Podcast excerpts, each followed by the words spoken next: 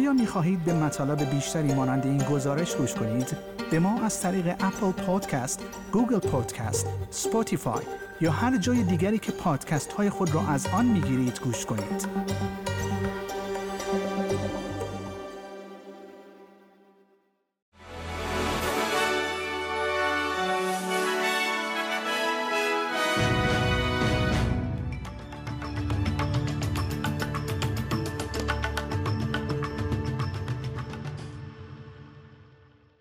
درود بر شما شنوندگان گرامی این پادکست خبری امروز سه‌شنبه سوم اکتبر 2023 SBS فارسی است که من پیمان جمالی اون رو تقدیم حضورتون می کنم آتش نشانان همزمان با صدور هشدارهای اضطراری در نقاط مختلف ایالتهای ویکتوریا، تزمانیا و نیو ساوت به مبارزه با آتش های خارج از کنترل در مناطق مختلف کشور ادامه می دهند.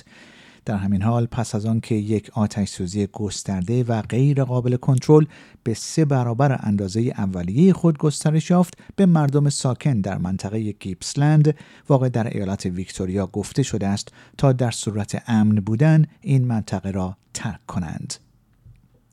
انتونی البنیزی نخست وزیر استرالیا می‌گوید همه پرسی صدای بومیان در پارلمان استرالیا هنوز قابل پیروزی است این حال است که رأیگیری زود هنگام در همه ایالت ها و قلمروهای استرالیا آغاز شده و تنها ده روز تا روز همه پرسی در چهارده اکتبر باقی مانده است. در همین حال اعضای اصلی کارزار نه اصر روز گذشته در یک راهپیمایی در شهر پرت همزمان با آغاز دو هفته پایانی کارزار همه پرسی صدای بومیان در پارلمان سخنرانی کردند.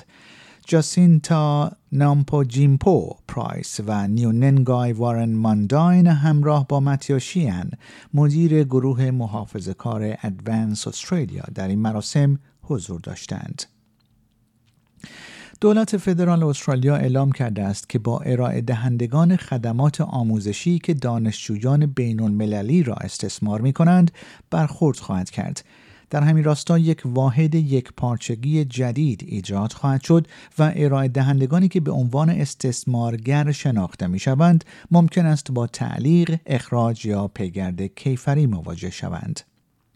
اقتصاددانان می‌گویند که احتمالا در نشست بانک مرکزی استرالیا در اواخر امروز سهشنبه سوم اکتبر نرخ بهرهای بانکی بدون تغییر باقی خواهند ماند انتظار می رود که وام گیرندگان استرالیایی پس از دوازده افزایش نرخ بهرهای بانکی در سال آخر مدیریت آقای دکتر فیلیپ لو از یک افزایش دیگر نرخ بهرهای بانکی در امان بمانند.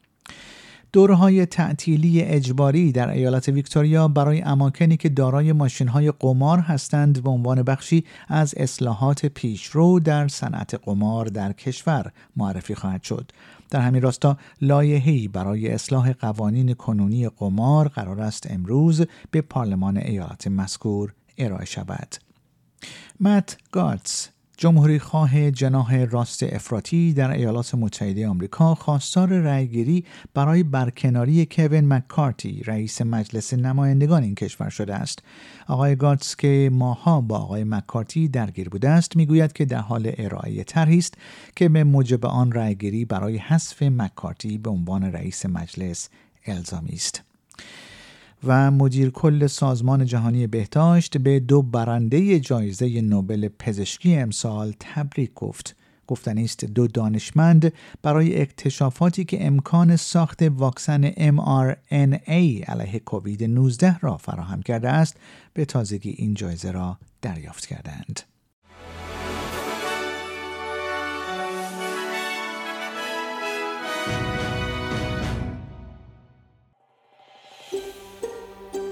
آیا می خواهید به مطالب بیشتری مانند این گزارش گوش کنید؟ به ما از طریق Apple Podcast، Google Podcast، Spotify یا هر جای دیگری که پادکست های خود را از آن می گیرید گوش کنید.